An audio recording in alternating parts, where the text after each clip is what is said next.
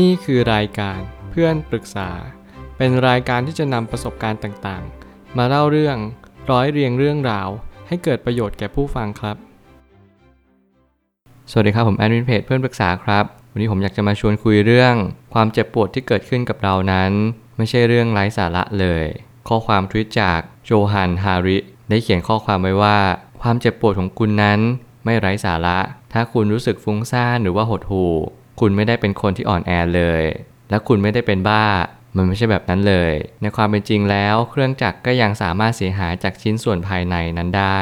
คุณก็เป็นแค่เพียงมนุษย์ธรรมดาคนหนึ่ง ที่ไม่ได้พบเจอความสุขทางใจก็เท่านั้นเอง แล้วตอนนี้คุณก็มีสิ่งอีกตั้งมากมายนัก ที่คุณยังไม่พบเจอมัน แน่นอนเมื่อการเยียวยาตัวเองเกิดขึ้น เราทุกคนต้องเรียนรู้ที่จะเข้าใจและยอมรับในสิ่งที่เราเป็นจริง ๆ บางครั้งสิ่งที่เราเจอแน่นอนมันไม่ใช่ความสุข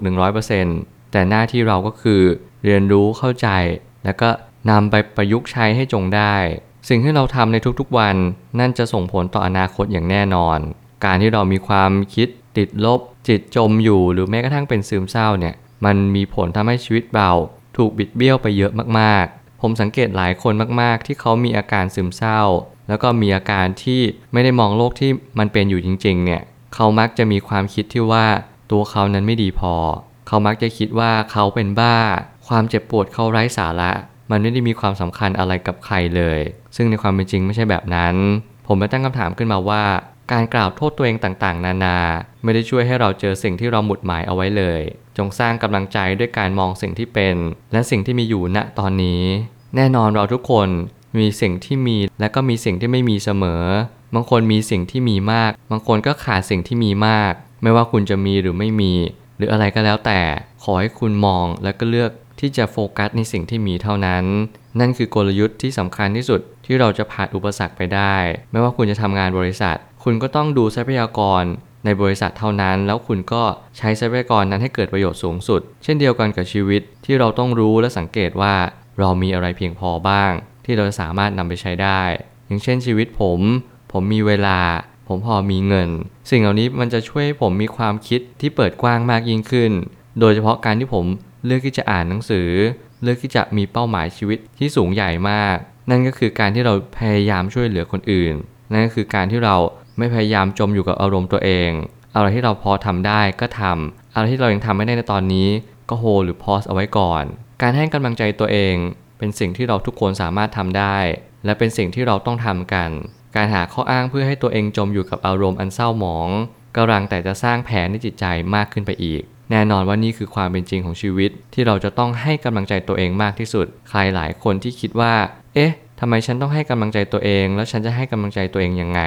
การให้กำลังใจตัวเองแบบง่ายที่สุดก็คือ เราต้องรู้ว่าวันนี้เราควรทำอะไร แล้วเราสามารถที่อบกอดตัวเอง โดยวิธีใด หลายคนพยายามอบกอดตัวเองผ่านการอยู่กับตัวเอง ผ่านการคุยกับตัวเองเซลฟ์ทอล์กผ่านการที่เราอ่านหนังสือ หรือไปเข้าป่าอยู่กับสถานที่ที่มีผู้คน สิ่งเหล่านี้เป็นสิ่งที่เราจะต้องรู้จักตัวเองให้มาก ๆ ว่าการให้กำลังใจตัวเองคืออะไรสำหรับผมแล้วผมคิดว่าการชาร์จพลังหรือการให้กำลังใจตัวเองเนี่ยมันเป็นเหมือนสิ่งที่เรารู้ว่าสิ่งนี้ทำให้ชีวิตเราดีขึ้นในระยะยาว แน่นอนบางคนบอกว่าชาร์จตัวเอง หรือให้กำลังใจตัวเองผ่าน ที่เรามีแฟนมีเพื่อน ซึ่งจริงๆแล้วเราต้องดูให้ละเอียดถี่ถ้วนว่า บางครั้งในสิ่งที่เราทำมันอาจจะไม่ใช่เป็นการให้กำลังใจตัวเองอย่างถูกวิธี มันอาจจะเป็นการดูดพลังเรามากกว่าที่เราจะชาร์จพลังด้วยซ้ำนั่นคือสิ่งที่เราต้องค่อยๆ พิจารณากันต่อไป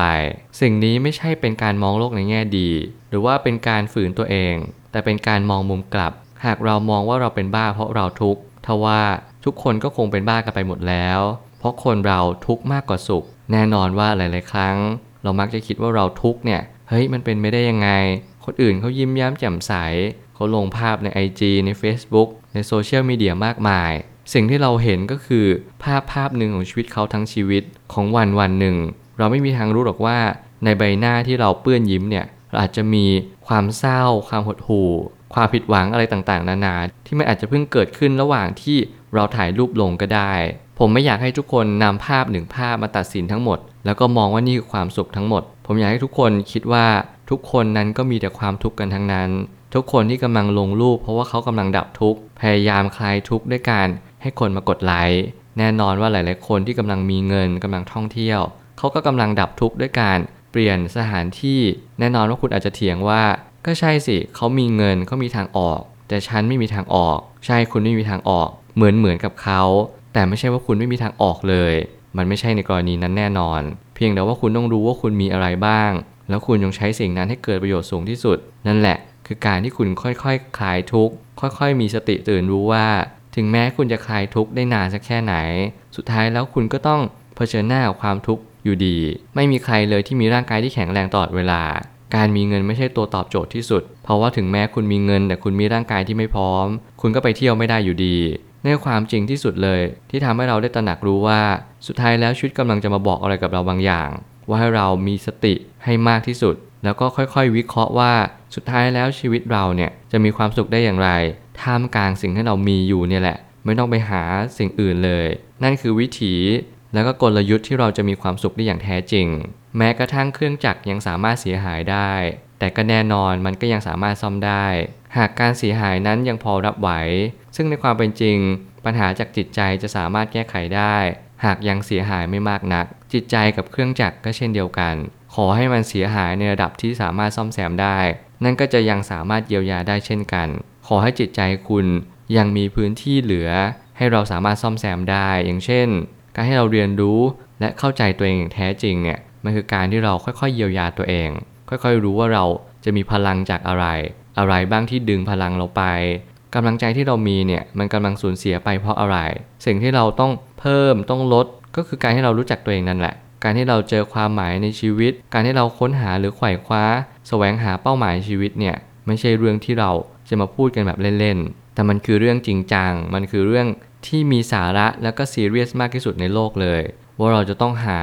ตราบใดที่เราไม่หามันตราบนั้นเราก็จะไม่มีความสุขในชีวิตอย่างแน่นอน ทุกคนควรจะหา เพราะว่านั่นคือสิ่งที่เป็นเจตจำนงที่คุณจะต้องไปถึงอย่างแน่นอน สุดท้ายนี้ เมื่อเรารักตัวเองเป็น เราก็จะสามารถเยียวยาตัวเองได้ อย่าพยายามหาสิ่งอื่นหรือคนอื่น เพื่อมาเติมเต็มให้ชีวิตมีความสุขมากขึ้น แล้วต่อให้เราจะสิ้นหวังสักแค่ไหน จงอบกอดตัวเองกอนเป็นอันดับแรก นี่คือการรักตัวเองที่แท้จริงที่สุด ในการที่เรารักตัวเองเนี่ยจงให้กำลังใจตัวเองให้เป็น และจงให้กำลังใจตัวเองก่อนเป็นอันดับแรก การที่คุณจะช่วยเหลือใคร จงช่วยเหลือตัวเองให้มากที่สุด นั่นคือความหมายที่ผมกำลังจะสื่อสารกับทุกๆ คนว่า จงว่ายน้ำเป็น แล้วจงช่วยคนจมน้ำนั่นคือภารกิจที่ทุกคนได้รับมอบหมายกันทุกๆ คน หากวันนี้เรายังว่ายน้ำไม่เป็น เราก็ยังไม่ต้องไปช่วยใคร จงพยุงตัวเองฝึกฝน ใครที่เก่งอยู่แล้วก็ลองช่วย ในการฝึกฝนให้คุณนั้นว่ายน้ำเก่งมากยิ่งขึ้น เหมือนกับชีวิตนั่นแหละ ที่เราจะต้องฝึกฝนจิตใจให้เข้มแข็ง ให้ควรค่าแก่การงาน ใครที่มีอาการซึมเศร้า จิตจมอยู่ หรืออะไรก็ตามแต่การโทษตัวเองไม่ใช่ทางออกแน่นอน เรามีค่ามากกว่านั้น ศักยภาพของทุกๆ คนนั้น เราสามารถช่วยเหลือโลกใบนี้ได้อย่างแน่นอน ขอแค่เราเชื่อมั่นมัน ขอแค่เราไม่ยอมแพ้ต่อสิ่งต่างๆ ที่มันถาโถมเข้ามายังชีวิตของเรา เราทุกคนมีค่าเท่ากัน ไม่ว่าจะรวยหรือจน หน้าตาดีหรือว่าขี้ริ้วขี้เหร่นั่นจะไม่ใช่คำตอบที่แท้จริงของชีวิต นอกเสียจากคุณค่าแท้จริง เกิดจากคุณค่าที่เราสร้างขึ้นมายังโลกใบนี้ต่างหาก ผมเชื่อว่าทุกปัญหาย่อมมีทางออกเสมอ ขอบคุณครับ รวมถึงคุณสามารถแชร์ประสบการณ์ ผ่านทาง Facebook Twitter และ YouTube และอย่าลืมติด Hashtag เพื่อนปรึกษาหรือ f r ร e n d t a l k ด้วยนะครับ